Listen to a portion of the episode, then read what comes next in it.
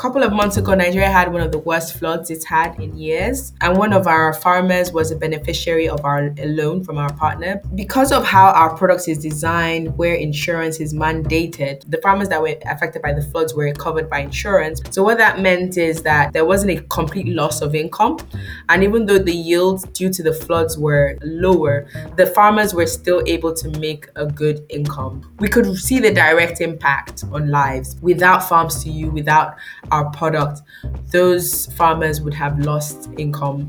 That for us continues to be one of the highlights of how our product is really changing lives, because you can see the direct impact on the lives of the farmers we work with. That's Aisha Raheem, co-founder of Farmz2U, and you're listening to The Dig Down with me, Luke Nodia.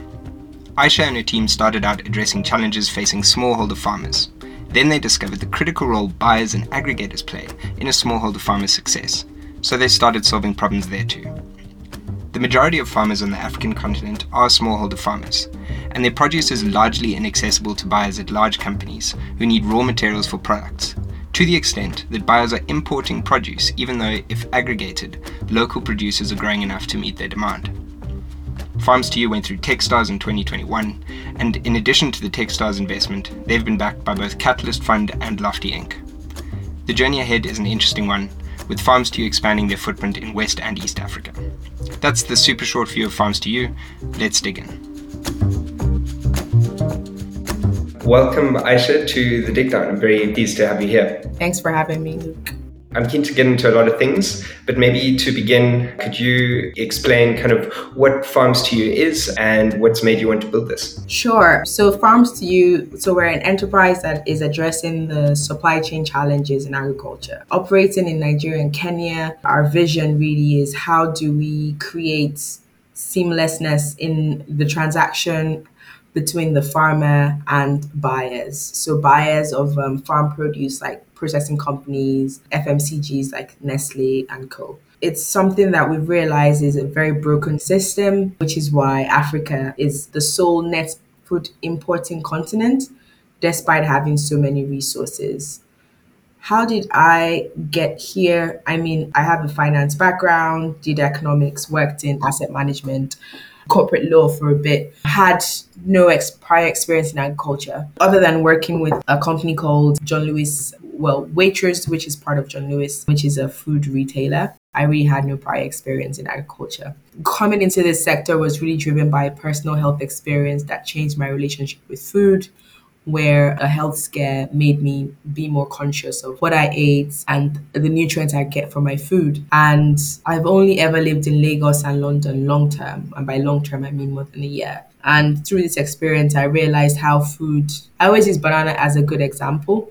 Bananas in England taste bland. It's like you might as well be eating cardboard paper. Whereas when I go to Lagos, it's like I can actually taste that I'm eating something. And that got me to start really investigating, okay, why does our food taste differently? And then started learning about all the chemicals in our food, like aspartame, which is almost in every processed food, and how these foreign things in our food aren't good for us, that doesn't give us the nutrients our body needs. So how are we able to fight against health issues? So yeah, that is what we do at Farmz2U, and the journey for me getting to, building something like this, where the food system is clearly broken, and what we look to do is how do we fix that broken food system. Could you expand on who the customers of Farmz2U are and the pain points that they are facing? So our primary customers are buyers, so FMCG companies, processing companies, and lenders, so providers of capital to folks that are in the agricultural sector. Those are our core commercial customers, but at the baseline, our farmers really is who we're building for. For the buyers, we're solving the problem that they have of, how to accurately procure products for their processing needs. If I give an example of Nestle, for instance, there's a product called Golden Morn in Nigeria. And for a Nestle procurement manager, for instance, to be able to fulfill his or her Q2 production targets, they need a minimum quantity of raw material for that product. if I stick with Golden Morn, that raw material would be maize. So say, for instance, I'm a procurement manager. I want 100,000 units of Golden Morn by Q2 2023. It means that I need a certain tonnage of maize in March 2023 for me to fulfill those targets. But what we find is that is not a very seamless process for the buyer to go through. As a procurement manager, I don't know where I can get that quantity of products. I don't even know if that quantity of products is available, because there is such a broken pipeline between the producers of raw agricultural produce and those users of raw agricultural produce that we're then addressing, okay, how do we bridge that gap to identify, okay, there's 50 tons in this area, there's another 50 tons in this area, how is it aggregated so that the procurement manager can receive all the products they need for their production pipeline. So that's what we do for the buyers. The important thing there is for the farmers. The farmers also struggle to sell directly to those sort of large buyers like Nestle, because Nestle has, like I said, a tonnage of hundreds of thousands of tons as their minimum order quantity. One smallholder farmer can't fulfill that order. So it's a case then that how do you group farmers so that they can be able to serve that buyer? So that's the service we're providing to the grower, being the farmer, as a consequence of, having the buyer as our primary customer. The second customer is the lender. And by the way, that what I just described is one of our primary products called the Enterprise Resource Planning Platform. It's essentially a procurement resource planning platform that helps essentially provide predictability of sourcing requirements, the predictable pricing, predictable delivery timeline as well. Can I quickly jump in? So does that mean that in the absence of Farmz2U, these FMCGs or the buyers would only be able to buy from large-scale farmers? Would they not be able to access small-scale farmers at all? Or are they currently accessing small-scale farmers, but it's maybe a really painful process? So it's more so, it's a mix of both, but it's more so the former, where they're working with the larger farmers and also working with a stakeholder player that is called an aggregator. It's a common term in the sub-Saharan African agricultural sector, where an aggregator is usually also a farmer, but it's essentially someone that is buying up products from all other smallholder farmers so that minimum order quantity can be fulfilled. But of course, capital becomes a constraint, because if you're buying from several other farmers, how much capital do you actually have as an aggregator to be able to fund those transactions? So that's what we find, that the buyers aren't able to deal directly with the smallholder farmer. It's too expensive for them to do that. But even if they're then dealing with aggregators, they find that, okay, those aggregators, can they actually fulfill the order requirements because of their capital constraints? And if they're going directly to the smallholder farmer, that is an investment that the buyer has to make. So for instance, there are few buyers like Diageo, the Guinness brand specifically in Nigeria, that have created outgrower schemes where they've worked with smallholder farmers. But essentially, this is moving them away from their core focus of being a processing company that essentially makes beer, stout. And this is where Farmz2U is actually allowing them focus on their primary goal of being a processing company, producing end products for consumers like you and I, where as Farmz2U are providing them with predictable pipeline of sourcing needs, essentially. Okay. And then I think the problems faced by farmers seems fairly clear to me. It would essentially be that a smallholder farmer would have a limited offering set of places that they can sell their produce at, and the presence of Farmz2U increases the opportunity for them to sell their produce, right? Yeah, so it's increasing the opportunity for them to sell their products closer to the final buyer, because of course, when you have so many folks in between the farmer and the buyer, and some are creating values, most aren't, the margin that ends up going to the farmer continues to shrink. And the idea is, how do you create as direct a line between the farmer and the buyer so that they can capture as much value from that transaction as they can? Okay. Does strengthening that link with the current farmer customers that you have you seen much change in what farmers choose to grow based on the stronger link with buyers, or do they mostly continue growing what they would have been growing before? So, and that's a great question. We are starting to see how we can influence what the farmer wants to grow. because, for instance, we had a buyer sometime last year at the start of the Russia-Ukraine war who was interested in sourcing wheat. And wheat can be grown on essentially in terms of like land requirements and nutrient requirements is very similar to rice. So someone who is growing rice can also very easily pivot to growing wheat. But wheat is much more expensive to grow than rice. So what we find is that insofar as that we can provide the farmers a guarantee that, you know, you actually have a market here, we can tie your production activities to a purchase order from a buyer.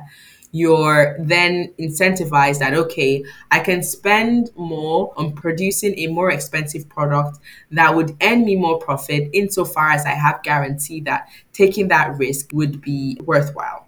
So yeah, we certainly see that with this system that we're building, buyers can now better predict what the producer should be making, because producers shouldn't be producing what nobody wants to buy anyway. So it makes sense that you should start aligning supply with demand, where what is being demanded by the buyers is what is directly driving what the producers are going to produce and hence supply them. Okay. And you've mentioned before that Farmz2U is not an agri-tech business. And I think what you've been speaking to makes it quite clear. I definitely, when I first looked at it, I thought I was looking at an agri-tech, but it's obviously supply chain. Is it finance at all? Are you helping buyers or farmers with the money needed to purchase things, supplies for farming, produce? So capital is certainly a key component in what we're providing. Of course, as mentioned, the enterprise resource planning platform, which is essentially fulfilling the sourcing needs of buyers, is our primary product. But as mentioned, you know, there are some products that are more expensive to grow than others. Aggregators also have a challenge in working capital. So we very quickly realized by building in this space that capital is a real need.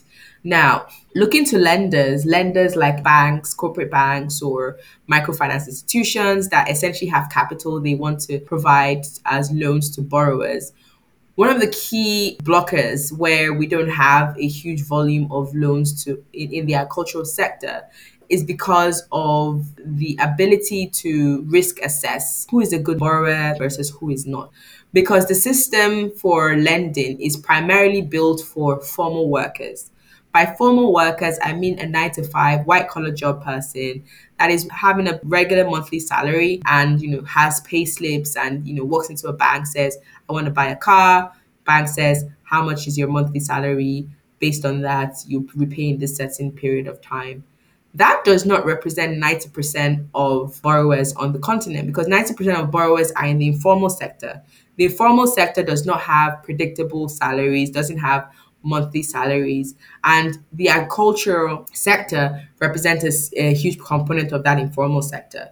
So we then realized that, okay, the key thing is to bridge the gap that lenders cannot bridge themselves, which is how do they have better visibility of the risk level of the folks that they're giving loans to. To tell the difference between a good borrower that is a farmer versus a bad borrower that is a farmer is looking at things like, what is that person's yields? Like, how much are they going to harvest at the end of the season versus the market average? Do they have a guaranteed off-taker? That is, once they do harvest, do they actually have a buyer that has already committed to buying what they're growing? Do they have insurance, multi-crop peril insurance? In the instance where there's flood, there's rain, there's fire, they're compensated by the insurance company where the financial institution or whoever the lender is not bearing that risk. These are more pertinent variables to look at when assessing the risk of a farmer. And this is what we've built out at Farmz2U and a product called a digital lending platform where we allow lenders to better understand the risk level of the borrowers, starting with farmers. So currently through our platform, farmers can receive loans from our lending partners, of which we currently have 2 in Nigeria, including Pivo Africa, and are looking to onboard a few more. And also in Kenya, we're looking at lenders to onboard in Kenya as well. And that's what we're essentially providing them. Now, whilst we're just focusing on the farmers now, we of course see that there's a need for the aggregators to also access working capital. Even the buyers, because as I mentioned, as a procurement manager, you have tons of orders. There is a cost as well to making the payments of those orders. What we actually find is that sometimes it takes 6 to 8 weeks for a Nestle or a Flour Mills of Nigeria, all these buyers to essentially pay for orders that they've received.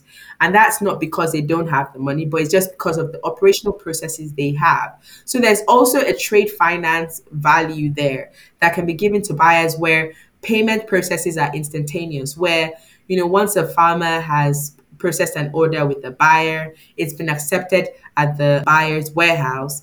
Even though the buyer's payment process might take 3 days, might take 6 weeks, the farmer is receiving the payments right away. So funding that gap between when the farmer receives the payment and when the buyer makes the payment as well is another value that we see that would continue consistent transactions. Because one thing that we've definitely found out in this supply chain dynamic is that working capital is locked. And when I say working capital is locked, so for instance, 6 to 8 weeks, you've not received payment from a buyer. You don't have money to make another transaction, to go back to the farm to produce. But if that working capital is continued to be flowed through easily, it means that we can have a good cycle of consistent production, thereby creating more value and more capacity in the industry at large. And that's an intentional practice on the part of the buyers, right? I mean, buyers tend to squeeze suppliers for 30 or 60 or 90 days. So I'm guessing they're not going to pay for that. You would charge either the aggregator or the farmer for the access to the working capital, the bridging finance. So I wouldn't outrightly say they're not going to pay for that. I think that's something that has to be negotiated. We don't. So currently the finance is with our farmers. We haven't extended finance to aggregators or to buyers. But that's something that definitely has to be negotiated. Bear in mind that it's becoming increasingly competitive for buyers to be able to source their products. So if you want to have credible pipeline of products for your processing needs, it's in your interest to ensure that you're providing competitive payment timelines. You're also providing competitive pricing, because it means that if you're not providing competitive pricing or payment cycles, someone will look elsewhere. Some folks might do 30 days payment cycles, but if they're going to do that, they often reduce the price or pay more competitive pricing. So it's about having that balance of, are you trying to optimize for payment cycle? Are you trying to optimize for price? Are you trying to optimize for quality? And the buyer would certainly is in their interest to make that investment to ensure that the farmer is well rewarded. Okay, I see.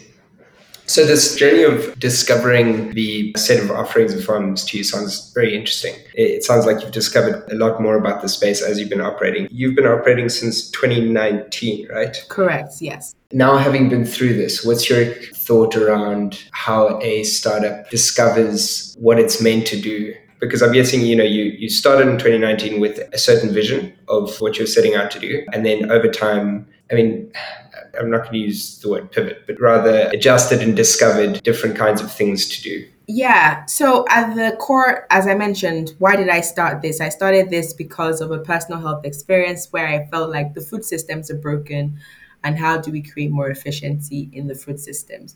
So that vision has always remained the same.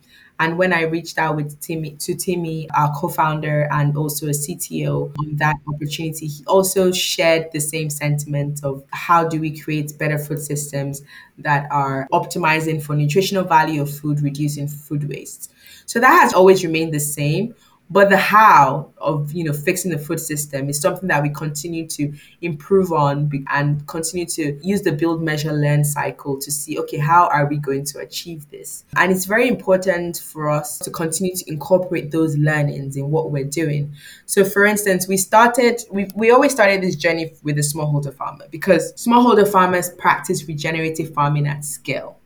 So when we're talking about climate change, cost of regenerative agriculture, the smallholder farmer has a very important role to play in the sense that by default of how their processes are structured, they tend to practice regenerative farming at scale compared to commercial farmers who have big tractors, which we've seen hasn't done very well in terms of soil erosion or massive spraying, which has a negative impact not just on health but also on the global climate. So we've seen that the smallholder farmer plays an important role, and that was who we initially focused on, where we're building around the smallholder farmer.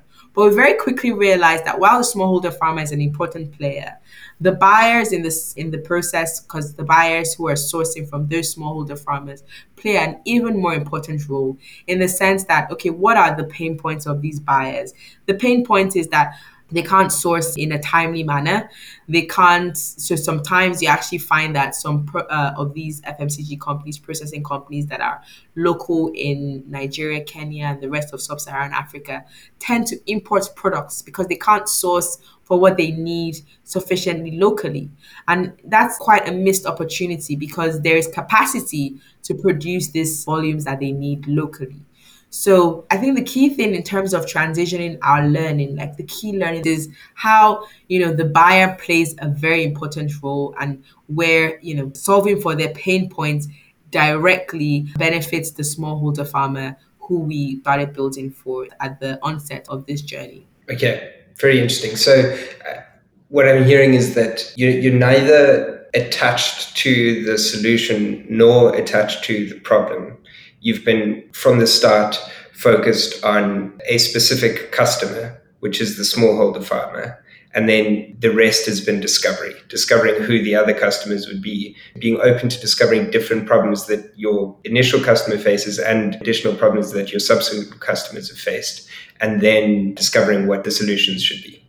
Exactly that. And, that approach of learning was very important, not coming from a agricultural background, because the first 12 to 18 months of this business was basically research and development, working to understand the space, understand the challenges, and not really going into the market thinking that we have all the answers, because we don't. It takes collaboration, understanding what the pain points of these smallholder farmers are and their partners, before we actually start building what we think is the right solution. So yeah, that's correct. We've always had that vision of the smallholder farmer plays a very important role in ensuring sustainable food systems, because apart from them producing the bulk of food on the African continent, upwards of 70% of food produced in Africa is by the smallholder farmer. They also play an important role in ensuring climate sustainability, because we have to produce more food than we have in the past because our population continues to grow, and we need to produce more food in a sustainable manner that better manages our resources. So that means we have to think about how to, as an alternative to using tractors, how do we use mulching to prepare land and all these other more sustainable practices, which are already core part and parcel of how smallholder farmers grow. So how do you make them more efficient, more profitable, so that they continue to scale those processes of regenerative farming, ensuring that for the buyers, they're also guaranteed the volumes that they need for their own production requirements as well. Okay. There are a couple of things that I want to squeeze in before we run out of time. So I'm going to try get us through it all. You started in 2019, and then in 2021, you went through Techstars. What was the experience in Techstars like? What are some of the valuable things that you gained from Techstars? Sure. So yeah, as you rightly mentioned, we're in Techstars in 2021, specifically from September to December 2021.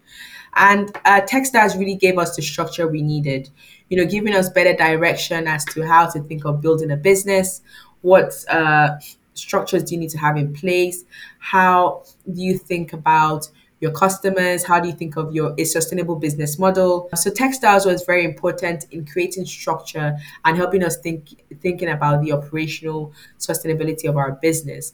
It was post Techstars we started using OKRs, so objectives and key results, which helps you essentially position your company and your team to think about what goals you want to work towards.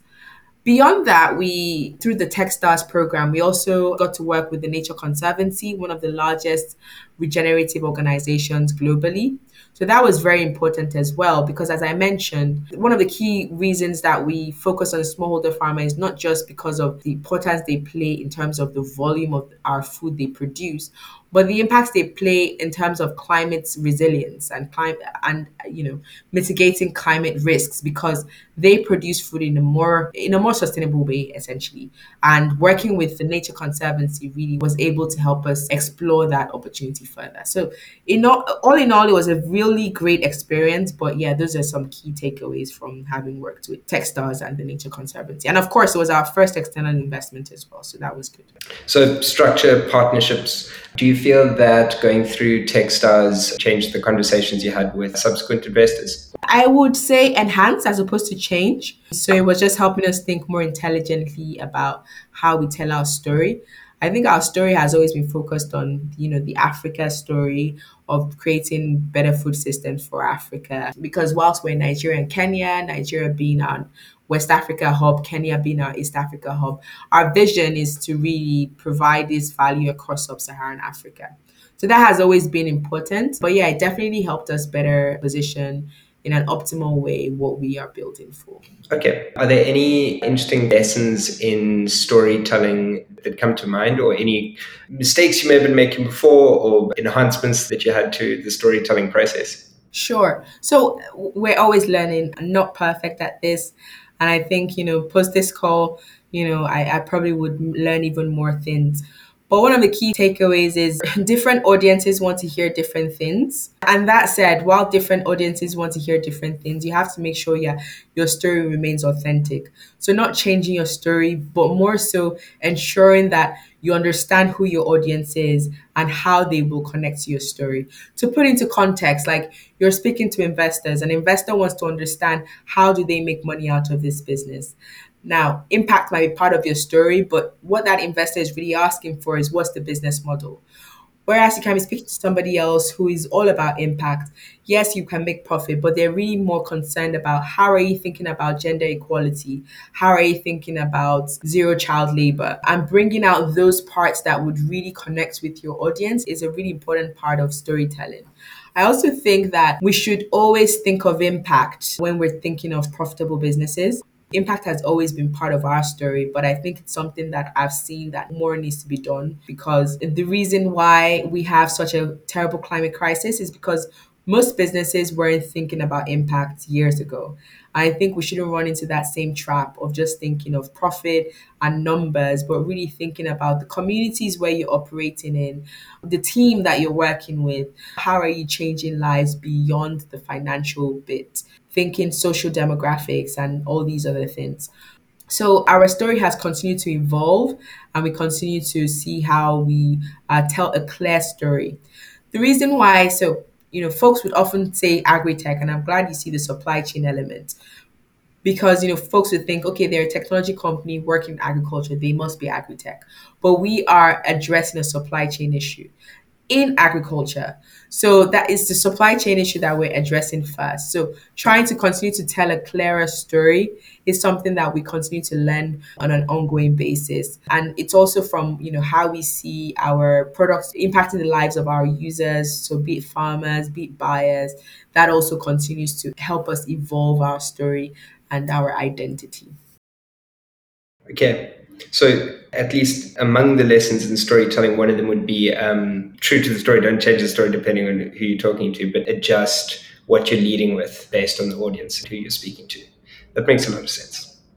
For anyone preparing to apply to Techstars, what should they have in mind to get the most out of it going through an upcoming cohort? Yeah, sure. And beyond Techstars, there are also lots of other programs as well. There is the Catalyst Fund, there is Catapult Africa, there are a few others. I think when you're going for these accelerator programs, it's very important to immerse yourself in it.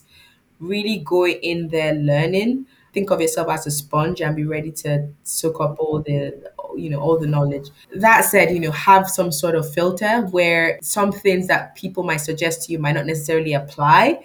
And while you might be speaking to folks that have built businesses before, our experience, you are the expert of your business. Nobody else knows your vision as well as you. So I think it's important for you to always have that confidence, but always also be ready to learn, because I learn the most from criticisms. I always look for feedback. And even if I don't get something, I ask, why didn't I get it? And that's for me to learn on how to be better next time. So those are the key things I'll say when you're applying for programs like that. They're super competitive. So, put your all in making an application. But, when you get in, of course, immerse yourself and be ready to learn. Okay, excellent. I think the confidence piece is interesting. balance between choosing what to listen to and what to change and what to, I guess, be courageous and chase is an interesting one. So I'm also interested in growth. What have some of the challenges for growth been, and what have some of the successful growth strategies been? You know, I'll tell you maybe something that is cliche, but it's the team. Because we're a team of 8 now, and it's very important every single one of those 8 people are carrying their own weight and are the right fit for our team. I say that because in terms of growth strategy, it doesn't come from just one person. The CEO might have the vision and share the vision, but in actually implementing it on the ground, you need every single person on that team to be able to implement it. I think team has been one of the important things to get right. We've been very intentional on culture from the start. It's something that was amplified by Techstars because, you know, their motto is team, team, team. Anyone that gets in is really because you had a strong team. The idea might be good, but, you know, if you don't have the team, it's going nowhere. But empowering your team to feel like they can make decisions is also another important thing that we found, that the more we've empowered our team, the more we've gotten the right fit, we've been able to implement our audacious growth targets. So yeah, in terms of what has worked well versus what hasn't worked well, I know that when we haven't necessarily met our growth targets, it's because we didn't have the right team fit. We needed to get people that were more ambitious, people that were more, you know, not necessarily seeing a clear path and figuring out how do you, clear a path and create a path when none has existed. Those sort of attitudes have been very important in the sense of us achieving those growth targets. I think also understanding your customers, your users. As I mentioned, our understanding of who our users, what our users' pain points are, is something that continues to develop, because you always have to keep talking to your customers to understand what their pain points are and how your solution is addressing those pain points. It's not enough to assume what the pain point is. You have to continue testing, proving it in the market, and building around those, because otherwise you're building something that is not addressing a real need for the people you're working with. Okay, so it's team, culture, and understanding your customers. Team and culture makes a lot of sense because it kind of speaks to the engine, you know, the thing that makes it all happen, and making sure that that's strong enough to grow and to make it all happen. And then the understanding customers is an interesting thing to mention, because I guess that the enhanced understanding helps you change what you do in the right way so that you have a better product market fit, so that growth is easier rather than just like brute forcing growth. Exactly. You don't want to have to beg people to come to you. They should see your product and be like, yes, I need your product. Right. Okay, cool. Story time. I'm really keen in a customer success story that you may have had, like something that you've done for a customer that's been very inspiring and maybe has been quite a rewarding moment in reflecting on what it is that you're building. A couple of months ago, Nigeria had one of the worst floods it's had in years. And one of our farmers was a beneficiary of a loan from our partner, Pivo. And because of how our product is designed, where insurance is mandated, the farmers that were affected by the floods were covered by insurance because insurance was mandated as part of the loan. So what that meant is that, you know, first of all, there wasn't a complete loss of income.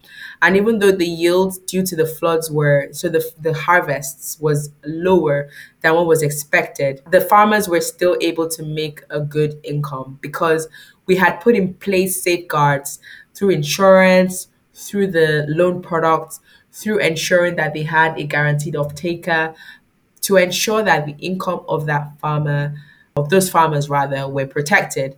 So that's something that was really, really important, an important win for us, because we could see the direct impact on lives, because without Farmz2U, without our product, those farmers would have lost income for, you know, the previous farming season, which is 3 to 4 months, because of floods that they had no control over. So that for us continues to be one of the highlights of how our product is really changing lives, because you can see the direct impact on the lives of the farmers we work with. Okay. I think it's awesome that the customer is so central to what it is that you're doing. It is fantastic that you're having such awesome impact on people's lives through a sustainable business model. And then as we wrap it up, what are you excited about for the coming year for Farmz2U? What's on the cards? Sure. So we're super excited about, some of our new investors like Catalyst Fund, Lofty Inc, who are building side by side with us with what we're doing. We're super excited with the team that we have. We have the best synergy we've had since we founded this team. And we're super excited for the problems that we're solving. They're hard problems, but we know that they're problems that, if solved, have exponential benefits on the continent. So it's hard work, but trying to have fun with it. And that's why for us it's important to have the right partners and investors, the right partners in a team to keep building. Great. Well, Aisha, I really enjoyed speaking to you. I've definitely learned a few things from you. You've given me some things to think about, and I look forward to catching up with you again in the future. Yeah, I've also enjoyed speaking to you, Luke, and I look forward to catching up again.